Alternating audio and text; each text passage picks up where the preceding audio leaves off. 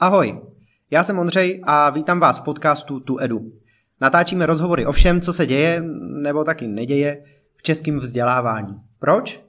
Protože nic důležitějšího na jazyku nemáme. Podcast vznikl díky organizacím Eduin a Prpom. Českým vzděláváním nemyslíme jenom školy. Bude nás hodně zajímat taky neformální vzdělávání, učení zážitkem, celostní výchova a vzdělávání ve firmách. Zaměříme se na nové trendy, jako jsou gamifikace, virtuální realita, případně cokoliv dalšího vás napadne. Jo, přesně tak, vás. Jak vlastně vnímáte český vzdělávání vy? A co vás na něm nejvíc zajímá? Pište nám o tom na tuedu zavináč a staňte se tvůrci podcastu spolu s námi. Tak se těšíme. Dobrý den, milí posluchači, vítejte zase u dalšího dílu podcastu Tu Edu. Já tady mám dneska svého kamaráda Jirku George Konečního. Jirko, ahoj. Ahoj, Ondro. Známe se dlouho, vlastně bych jako dost těžko hádal ten rok, kdy jsme se potkali, možná nějakých třeba 2009 nebo něco takového. Začínali jsme vlastně v agentuře Signum, tam jsme se potkali, kdy já jsem tam byl jako řadový lektor a vlastně jsem dost začínal a ty jsi mě měl jako šéf lektora na svých akcích a dělali jsme hlavně programy pro firmy, různý takový team buildingy a tak dál. A už tehdy, když jsme se takhle spolu potkali, tak ty jsi byl lektor, moderátor a tak dál na volné noze. A to pro, tebe, to pro tebe platí až do dneška. Je to tak, zatím to tak platí, ano. Jo.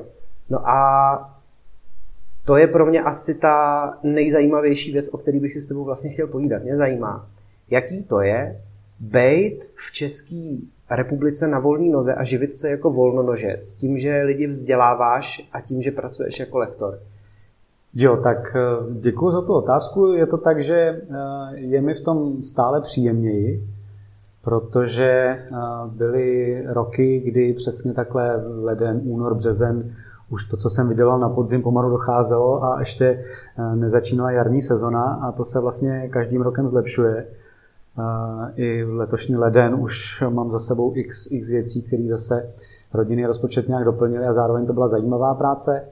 Takže proto je mi v tom stále příjemněji a určitě to má i nějaké nevýhody, ale musím říct, že po korporátních zkušenostech jsem si stále hodně vědom těch výhod, které převažují. Je to do nějaké míry svobodný život a zároveň jsem na sobě musel hodně makat, abych si byl právě vědom i těch eh, okamžiků, kdy se tolik nedaří, abych měl buď něco v záloze, anebo v úzovkách našetřeno, po případě eh, i taky nějaký vědomí, že i ta doba, kdy třeba není práce, tak je dobrý využít eh, přesně k nějakému sebezdělání, anebo možná jenom odpočinku a nabrání energie a chutě zase do další sezony, což typicky tady v té oblasti je eh, pozdní jaro a začátek léta, a naopak potom konec léta a hodně podzim. Hmm. Takže to volnonožení pro tebe znamená velkou svobodu a velkou zodpovědnost. Přesně, to je určitě kombinace, která tam je velmi významná a eh, po těch letech už i příjemná. Aha. No a jaký to vlastně bylo v tom korporátu? To je něco, o čem jsem si s tebou asi nikdy nepovídal ještě. Korporátu to bylo hodně zajímavý. Já jsem poměrně rychle eh, se dostal na pozice po vysoké škole, kam eh, se člověk třeba někdy dostává i déle, protože jsem se dostal na trainee program v bance. Člověk by si řekl jako ideální, ideální začátek kariéry. Vychovávali si ze mě projektáka, byl jsem během prvních dvou let na čtyřech různých projektech a zároveň z toho jeden byl zahraničí. Eh, dalo by se říct, že do mě spali spoustu peněz. Ale bylo to peklo to, že eh, v podstatě za každého počasí člověk pořád byl na nějakých schůzkách, eh, řešilo se, jak se v pozovkách nevyužívají dobře zdroje a, a projekty klouzaly a, a musím říct, že mě to vlastně nedávalo ve finále moc smysl. Takže nejdřív po pěti letech a potom ještě jsem se na chvilku do korporátu vrátil a ještě jsem tam dva roky byl zase z jiných důvodů. Ale dohromady po sedmi letech v korporátu jsem vlastně teď už déle na volné noze a uh, musím říct, že na jednu stranu jsem moc rád za tu korporátní zkušenost, na druhou stranu uh, jsem ještě radši, že už mám delší právě tu volnonožeckou. Hmm. Hmm. No a takže na té volné noze to běží tak, že ty máš rozjetých třeba víc projektů, který si skládáš dohromady, tak aby ti to dobře vycházelo, že ti to uživí? Vykrejváš nějakou jako sezónnost? Jak, jak to funguje? Je to, je to tak, no. Já vlastně, uh, ty jsi zmiňoval, že jsme se potkali v agentuře Signum. Uh, tam vlastně jsem, by se dalo říct, vyrostl a jsem moc vděčný za tu zkušenost. A je to zhruba dva roky zpátky, kdy se naše cesty uh, rozešly. Chvilku potom jsem založil vlastně vlastní agenturu SROčko, ale paralelně s tím jsem nabaloval další agentury, které mají zájem o moje služby a dneska aktuálně to je nějakých 5-6 agentur, které mi dávají práci, díky tomu to je vlastně hodně pestrý. S některými jezdím spíš kvůli lidem, se kterými se potkávám a zároveň jiný mi dávají natolik zajímavou práci, že třeba v loni jsem eh, ved development centrum eh, s facilitací v angličtině. I pro mě to byl trošku zase vystoupení mimo komfortní zónu, takovou, jaký známe, že bych v tom se cítil úplně jako ryba ve vodě, ale vlastně za takovou možnost a příležitost jsem byl moc rád a zase mám pocit, že se to docela povedlo.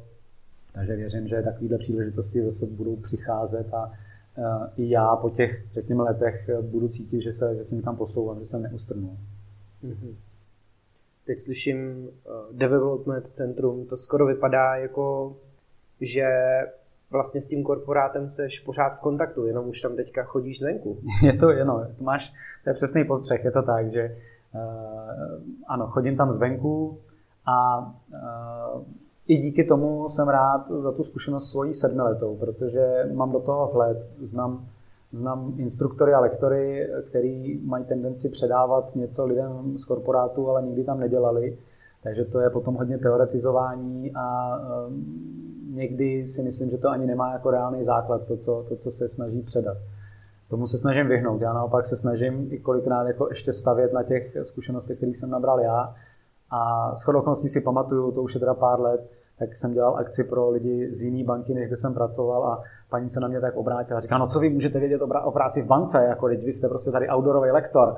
A já si řeknu, no, já jsem tam pět let dělal projektáka, tak o tom asi něco vím. A to si myslím, že eh, je přesně deviza, kterou se snažím eh, nějak rozumně do těch svých akcí přenášet. Kolik času strávíš tím, abys měl dost práce, jakože schánění té práce a domlouvání těch zakázek a tak dále. A kolik času strávíš tím, že vlastně můžeš dělat tu práci toho lektora, moderátora a tak? Jak to vlastně vypadá? No, teď možná se dostaneme jako k jedné podstatě nebo k jednému, jednomu rozměru, který já v tom životě vnímám jako důležitý. Že, eh, a je to samozřejmě i díky podpoře mojí ženy, která z mého pohledu je velice skromná a nenáročná. Takže já vlastně se nemusím příliš honit, abych vydělal uh, takový nějaký jako rozumný minimum, který nám uh, pomáhá splatit ještě pořád nějakou hypotéku, která je, nebo řekněme nějaký drobný jiný dluhy související uh, historicky s něčím, ale uh, zároveň vlastně si myslím, že žijeme poměrně spokojený život i díky tomu, že vlastně s rodinou můžu trávit uh, poměrně hodně času třeba loňský léto, vlastně z července a srpna, když jsem potom ohlížel, tak jsem s rodinou mohl strávit v kuse pět týdnů, což je přesně ten rozměr, který je tam pro mě velmi důležitý. Máme teď e, dvě malé děti a, a vlastně to plánování toho času je taky něco, na co je určitě potřeba myslet, ale když bych měl odpovědět ještě jako trošku jinak na tu tvoji otázku, tak je to vlastně tak, že e, zase díky těm několika agenturám se mi to teď daří poskládávat tak, že uh, té práce je relativně akorát a možná, kdybych se nějak hodně snažil, tak by mohlo být jako víc, ale tam už se dostávám za ten limit, že vlastně jako víc asi nepotřebuju. Mm-hmm. A jak vypadá jako tvůj běžný den? Jako... To je hodně pestrý. To je hodně pestrý. Uh, já vlastně asi nemám běžný den. jo, je to tak, že, je to tak, že eh, třeba teď eh, pondělí, úterý eh, jsem dopoledne přesně byl s oběma dětma doma, žena si řešila nějaké svoje věci a, potom odpoledne jsem přesně vyřídil nějaký maily, připravoval nějaký workshop a je to o prostě řekněme pár hodinách, možná ani ne eh, toho pracovního dne. Jsou, jsou dny, kdy potřebuji u toho počítače nějaký čas strávit, ale zase super je, že si to můžu naplánovat, kdy chci já. Není to, není to že bych někomu musel rychle reagovat na, na e-mail. No a potom zase v sezóně můj uh, typický den nebo i týden je, že se doma vůbec neukážu a jedu z jedné akce na druhou, nebo jak si jeden kamarád dělal legraci loni na podzim, tak uh, můj typický den skoro byl, že jsem ještě z jedné akce odjížděl na jinou, abych se vrátil na tu původní. Jo? Ale uh, to prostě jsou takové špičky, které jsou velmi krátkodobí a zase zkušenost nedávná, byl jsem 12 dnů v kuse mimo domov, myslím, že to, do toho bylo napasovaných 7 akcí, prostě zhruba jednodenních, 1,5 denních. A já i na té sedmé akci odpoledne, respektive večer s klientama jsem říkal, hele, zase mě to s váma bavilo. Což je pro mě vlastně takový uvědomění důležitý, že ta práce mi nejen baví, ale i mi dává smysl a vidím nějaký přesah. Takže potom tyhle ty špičky i díky tomu se dají zvládnout. Hmm. To je hodně pestrý, tak jak to popisuješ. No já uh, to mám podobně, mě to takhle taky baví, to, ta možnost si rozhodovat a potom ta zodpovědnost na druhé straně. No a tak ty máš teda nějakou uh, jednu velkou komplexní dovednost. Já, já jsem si to u tebe pojmenoval něco jako lektor, moderátor, něco takového. Uh, jak ses to naučil? Ha. No, tak eh, kolik, že máme času? ne, tady, tady u toho vlastně to je tak, že já od malička jsem chodil do dramaťáku, hrál jsem, hrál jsem divadlo, vlastně mě to bavilo a baví a třeba můj táta tak vlastně v tom neviděl smysl do té doby, než jsem přesně nastoupil do té banky a pak jsem tam Eh, téměř nejvyššímu bordu asi po měsíci, kdy jsem tam pracoval, něco prezentoval a on říkal, no to se ti to divadlo možná hodilo, viď? A eh, je to tak, eh, vlastně divadlo a v současné době třeba i improvizační divadlo, tak já vnímám jako velmi výborný základ pro téměř jakýkoliv zaměstnání, protože to je o mezilidské komunikaci, o vztazích mezilidských a nějakým naladění se na sebe. A je to určitě jeden ze stavebních kamenů toho, kým jsem. To znamená, eh, divadlo mě hodně formovalo, eh, hodně jsem byl rád venku už od malička a eh, jezdili jsme do Podšumaví na chalupu. A zase tam je ten rozměr toho outdooru, že vlastně jsem od mládí nějakým způsobem byl vedený k tomu být venku, jezdil jsem na tábory, kde prostě Eh, se člověk musel za prvý zapojit do kolektivu, ale za druhý se trávil čas venku a získával jsem si k tomu eh, pozitivní vztah. Takže eh, vlastně dneska já hrozně rád, a nebo úplně nejraději, beru klienty v rámci team buildingového programu na procházku, během který si zahrajeme nějaký hry a přitom v dnešní uspěchané době kolikrát už jenom ta samotná procházka pro ty lidi je to, Eh, co je natchne, nebo už z čeho by si odnesli ty pozitivní um, pocity, které věřím, že naprostý většině si odnášejí. Mhm. Takže ty, když lektoruješ, tak někdy pracuješ i se zážitkama s těma lidmi. Je to tak, že se o to snažím do nějaké míry vždycky. Uh, oba máme nějaký základ zážitkové pedagogiky uh, a tudíž taky oba víme, že u těch firemních kurzů to má svoje limity. Není to, není to to samé, jako když eh, jedeme s někým, s mladýma lidma nebo i třeba dospělýma na týdenní kurz, eh, tam se s nima dá vlastně pracovat úplně jinak a dá se jinak pracovat s dramaturgií, ale i ten jednodenní, jeden a půl denní eh, kurz, program, tak nějakou dramaturgii má a ano, je tam nějaký zážitek, ale víme, nebo jako je zřejmé, že nemůže být tak hluboký, jako když je ta akce týdenní a tam se potom člověk může vlastně dovolit víc. Mm-hmm. No, když si vlastně jsme si začali povídat teďka o zážitcích, tak uh, máš ty nějaký svůj velký zážitek, kde jsi něco hodně naučil? Těch zážitků bychom určitě vymysleli spoustu. Uh, můj, můj 13-letý syn se mě nedávno ptal, no a tati, a ty se osamostatnil kdy? Když jsem se s ním domlouval, že by bylo super, aby se vydal na delší cestu vlakem z různých důvodů časových, finančních.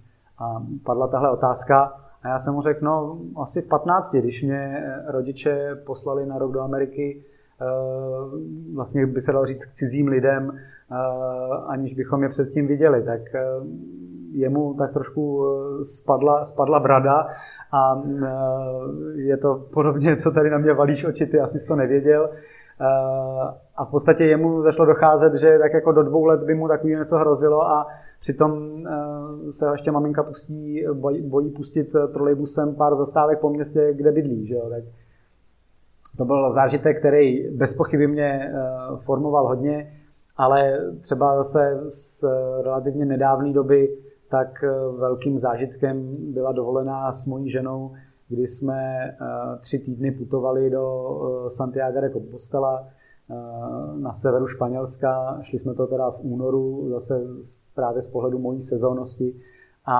musím říct, že to byla jedna z nejlepších dovolených v životě a to jsme vlastně jí strávili na nohách a, a bydleli jsme za 5 až 10 euro a po cestě jsme se stravovali tak, jak se při takovém výletě dá stravovat. Jo. A byl to intenzivní společný čas a velmi jako hluboký vzpomínky a zároveň to byla taková forma meditace, protože si člověk vyčistil ty šuplíčky, které byly v průběhu let zanesený, hledat s čím. Vzpomněl jsem si tam na věci, které jsem si ani nevěděl, že si je pamatuju. Hm. Hm. Ty jo. To je hodně, mě hlavně zarazila ta Amerika, jo. To, to jsem vůbec netušil. Uh, Dokážeš říct, jako, co se s tím naučil? Nebo co, Já, jsi, co jsi dostal? No, uh, to je otázka, která mě v průběhu života napadla už moc krát. Uh, je to takový to, že člověk neví, jakým člověkem by byl, kdybych do té Ameriky nevodil. Ale uh, vlastně samozřejmě kromě angličtinu, kterou, angličtiny, kterou už od té doby spíš jenom zapomínám, Eh, po tom roce jsem uměl nejlíp, nejlíp v životě, tak eh, určitě nějaká forma jako samostatnosti nebo i vůbec takového toho odstřižení se od eh, těch běžných reálí a když bychom mluvili zase o vystoupení mimo komfortní zónu, tak co si budeme říkat, to byl jako velký krok, ale pořád bezpečný, protože ta americká rodina byla úžasná a jako vzali mě, vzali mě tam za svého a musím říct, že vlastně asi nikdy úplně nedocením, co, co všechno mi to dalo a dalo mi toho určitě jako hodně. A ty jsi tam měl na nějaký výměný pobyt, nebo to bylo jako přes známost jenom těch tvých rodičů? Nebo... Ne, ne, ne, to je vlastně, eh, těch organizací je víc. Eh, vlastně mám pocit, že pořád ještě funguje ASE, eh, American Scandinavian Student Exchange, což sice je výměna, ale vlastně to je jedno, jednosměrná výměna, že ta rodina měla taky nějaký děti, ale nikdo rozhodně to nebylo s tím, že by někdy jeli do Evropy, ale je to spíš taková nějaká forma charity, že eh, americké rodiny uvědomělé tak chtějí pomoct lidem z různých koutů světa, Shodou okolností pár let předtím u téhle rodiny byla holčina z Finska. Já jsem tam asi udělal nějakým způsobem ostudu, že po mně už si nikoho nevzali, ale, ale ne, bylo to tak, že vlastně starali se o mě fakt jako o vlastního a ten rok mě brali jako vlastního syna a vlastně chodil jsem tam na střední školu a e, no, bylo to, je to spousta, spousta drobných zážitků, který čas od času se mi vybaví a určitě to byl jako velmi důležitý rok mého života. Hmm. No, tak to byla vlastně taková velká škola, která byla, říkáš, ve tvých 15. No Říkám. a jak se vzděláváš dneska vlastně? Dneska to je tak, že jsem si vždycky znova a znova vědom toho, kolik se toho ještě můžu naučit. Moc rád dělám s kolegy i právě napříč těmi agenturami, od kterých je, co se učit a jsem za to moc rád. Takže kromě práce se zkušenějšími anebo prostě v nějakém směru schopnějšími lidmi, tak se snažím číst, což je přesně v tu dobu mimo sezóní, je teď takhle v zimě a musím přiznat, že samozřejmě kolikrát i čtu jenom beletry, ale i různé rozvojové knihy nebo seberozvojové, což v průběhu té sezóny třeba tolik energie a času na to nemám. A i pro mě to je vlastně tohle takový jako nakopávání, abych přes tu zimu nechci říct to vydržel, ale je to tak trošku, prostě abych jako měl důvod se těšit zase na jaro, na, na klienty a na čas s nimi a zase sám sebe uh, zkoušel posouvat někam dál. Mm-hmm. No a když teda vlastně jsme se bavili o tom, že máš teďka 13 letýho syna a máš vlastně dětí víc ještě, tak uh, jak vlastně jako táta se díváš na to jejich vzdělávání? Jak to, jak to doma řešíte? Jak se vzdělávají oni? No, tak je to tak, že bohužel do nějaký míry zrovna u tohohle 13-letého synka, protože s jeho, s jeho maminkou těch zhruba 13 let nejsem, tak eh, tam se mi to ovlivňuje eh, hůře a eh, vlastně v jeho rozvoji to je spíš tak, že mu nabízím jiné pohledy, než jaké dostává doma. On vlastně hodně usiluje o to, aby měl pokud možno samý jedničky a já trošku rebelsky se ho ptám, jako k čemu jsou mu ty samé jedničky a snažím se ho ptát, uh, která známka mu udělala největší radost z těch jedniček, protože je mi jasný, že některá ho prostě stojí větší úsilí. Uh, jo, a tam jsme, tam jsme úplně někde jinde. Uh, ale zároveň vlastně do určitý míry mě uh, potěšilo, že on se dostal na víceletý Gimple až na odvolání a trošku nechápu, proč se rozhodl tam nejít, ale jsem za to vlastně rád, protože uh, právě ta selekce víceletých gymnází mi nepřijde úplně šťastná a jsem rád, že uh, se potkává s lidma pořád ještě řekněme napříč uh, tím spektrem, i když zase ta škola Eh, kde je, tak není úplně eh, standardní, ale pořád to vnímám tak, že eh, má ještě možnost se neuzavřít do té bubliny elitářský a to vnímám pozitivně. A zároveň třeba ta tříletá dcerka, co máme, tak ta momentálně chodí do školky, kterou provozuje moje žena takže tam máme docela jasný přehled, jak to vzdělávání tam funguje. Ono to je shodou teda česko-německá školka. Eh, tak jediný co, že se bojím, že si za chvilku s ní nebudu rozumět, až si holky budou mluvit mezi sebou německy, tak já si svýma čtyřma semestrama Němčiny eh, asi se nebudu chytat, no, ale to nějak zvládne. Takže tvoje žena má školku otevřenou? Ano, ano, moje žena provozuje česko-německou školku. Takhle. A to je školka spíš eh, taková, jak by se řeklo v České republice, klasická, anebo tam eh, jedou nějaký principy, já nevím, Montessori nebo nějaký takovýhle odvážnější věci? Jak to tam vlastně vypadá? Eh, je to někde na pomezí. Je to úplně klasická není, už jenom z podstaty, že kolikrát ty děcka mezi sebou, když tam přijdou nově, tak se nedomluví, protože některý umí jenom česky, některý jenom německy a taky už se párkrát stalo, že umělo třeba jenom větnamsky nebo rusky takže eh, potom to má trošku jiný, eh, jiný rozměr, ale eh, jak to vnímám já, tak oni tam mají jako přesně prvky možná Montessori, možná Waldorfu.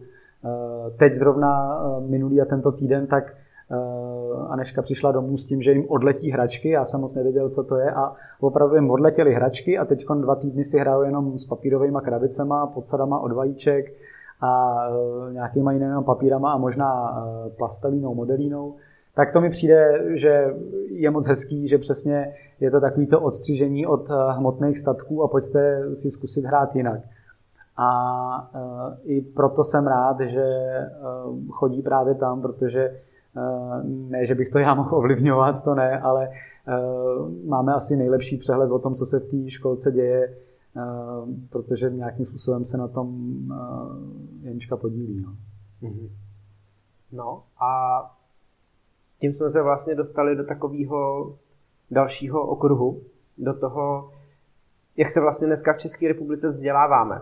Všichni. Ale nejvíc, nebo pro začátek by mě zajímalo, jak vlastně vnímáš to naše klasické české školství, kdy na jedné straně ty jsi teda sám prošel že, nějakýma českýma školama Potom máš 13-letého senátora, který tam si mluvil o tom, že má velký zájem nosit ze školy jedničky a sám máš pochyby, jestli to dává smysl. A pak máš tu svoji malou dcerku, která zase jako to má trošku jinak a už chodí do nějaké školky, o který bychom možná mohli říct, že je lehce alternativní.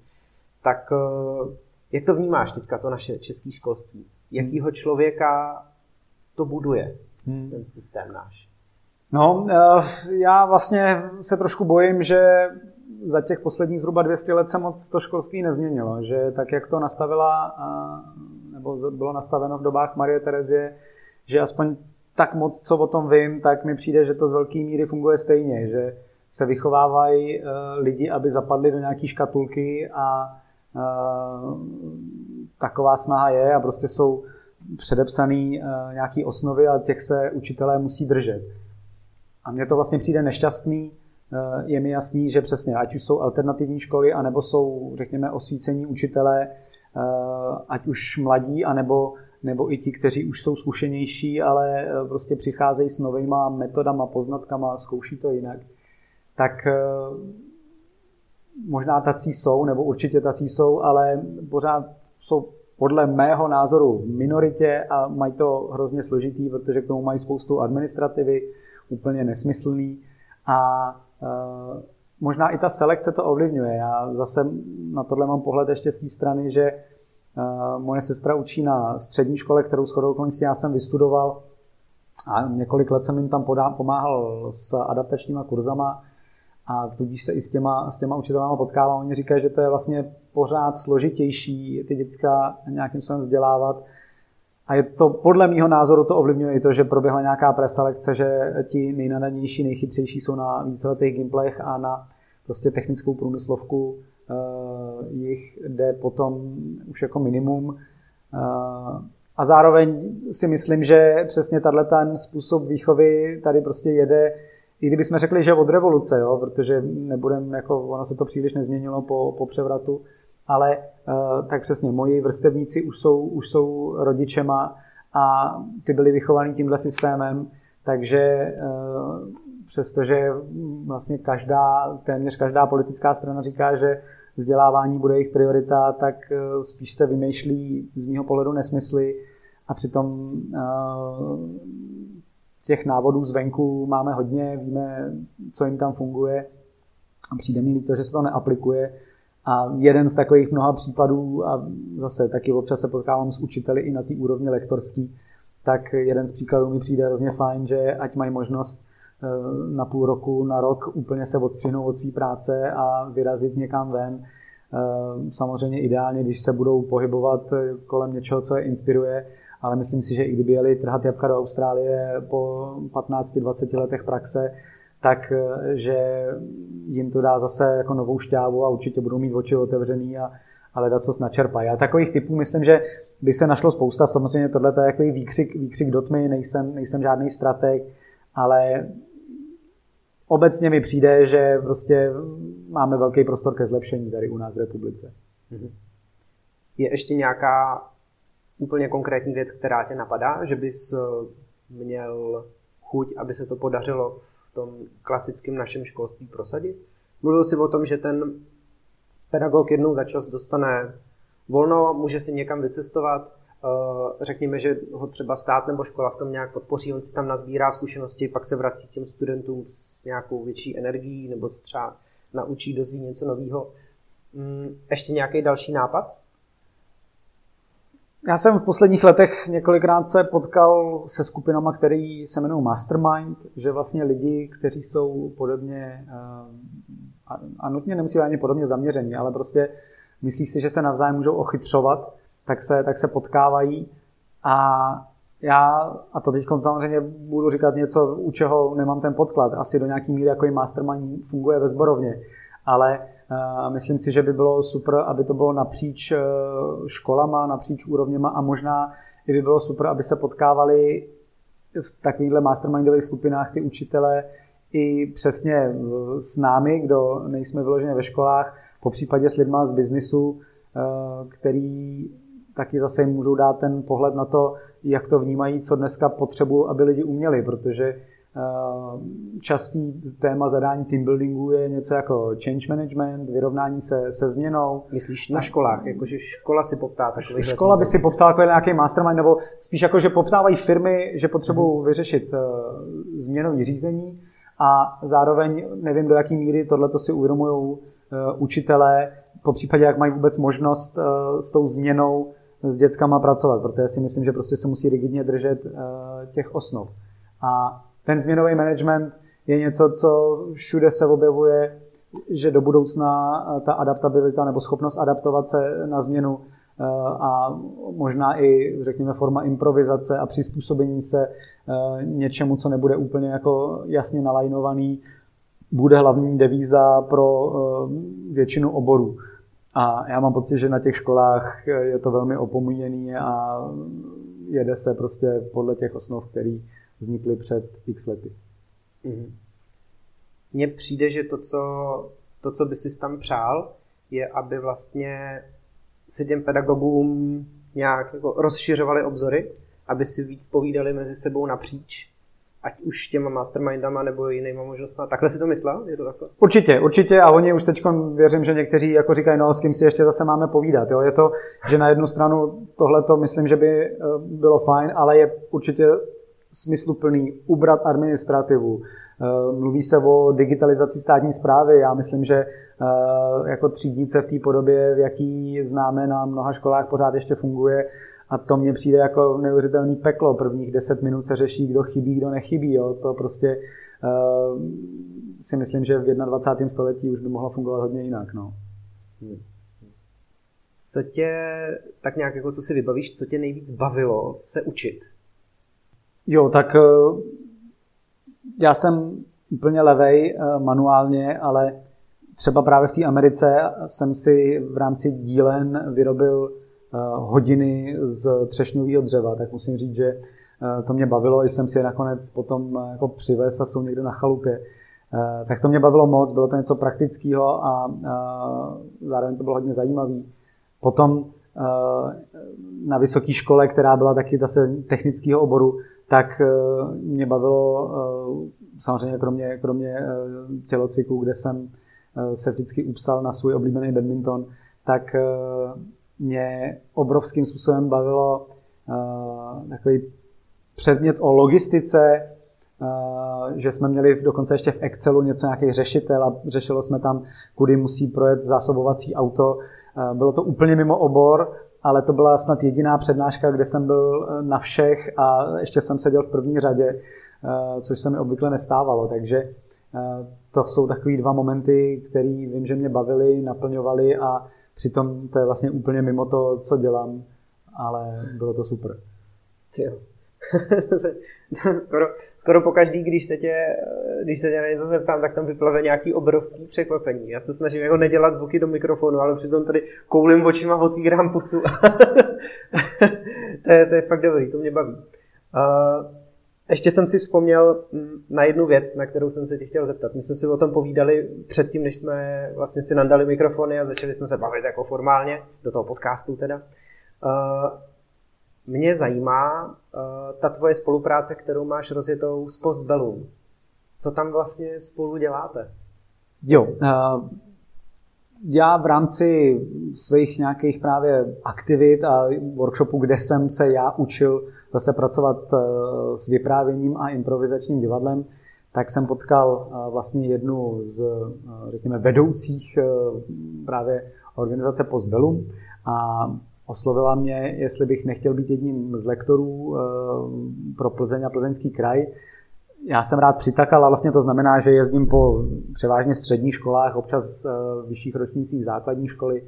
A děláme s nimi právě zážitkový workshopy, kdy eh, třeba tam je krásný workshop eh, Den, kdy se mlčelo, děti, je to o kolektivizaci, děti si udělají farmu, respektive statek, tam si na velký flipový papír nakreslí ty svoje pozemky, postaví se tam reální kravičky, koníky a, a husy a potom a vžijou se do role právě těch statkářů nebo lidí, kteří tam pomáhají a, pak, je jim to, pak je jim to zabraný uh, větším či menším násilím a tyhle ty workshopy mi dávají velký smysl, baví mě a je vidět, že baví i ty děcka a přitom se opravdu něco dozví z historie a, a udělají si na to nějaký vlastní názor.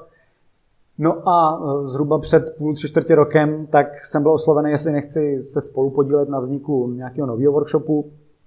A já ve své uh, naivitě, anebo možná uh, chuti ukázat, jak to parádně zvládneme, tak jsem přitakal a shodou okolností dneska, dneska dopoledne měl ten workshop pilotní zkoušku. Vlastně dopadla docela dobře, ale rozhodně tam je ještě na tom mrtě práce a ještě to není úplně tak vyladěný, jak jsem si maloval, že to bude, ale i tak věřím, že to má nějaký smysl. Název tady toho workshopu je zatím zelený design a je to vlastně o rozvoji ochrany přírody, ochrany přírody od zhruba poloviny eh, minulého století. Tady u nás, eh, řekněme v Československu.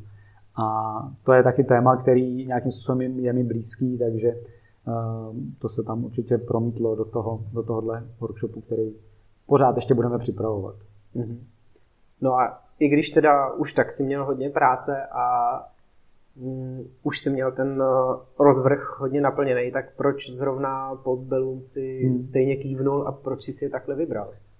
Jo, já rád říkávám, že se snažím, aby to, co dělám, mi dávalo smysl. A uh, musím přiznat, že občas některé moderování Eh, nějaký třeba i společenský akce, anebo prostě jenom akce eh, třeba není tak smysluplný a eh, je to tak, že na to kývnu přesně s ohledem na to, že to je třeba v mimosezóně, zatímco postbellum rozhodně neplatí zlatem, ale tam to velmi významně právě ten smysl, smysl převažuje a je to vidět, že vlastně, a zároveň mi to dává takový optimismu, že eh, ta generace právě těch středoškolských studentů, eh, spousta z nich jsou jako úžasně sečtělí a, a zajímají se a vlastně to vidím docela růžově, když je, mám možnost se s nimi potkávat a uh, opravdu ten smysl v tom vidím, vidím veliký. Mám ještě takovou, nebo spíš dvě závěreční otázky, o které tě ještě poprosím. Jasně.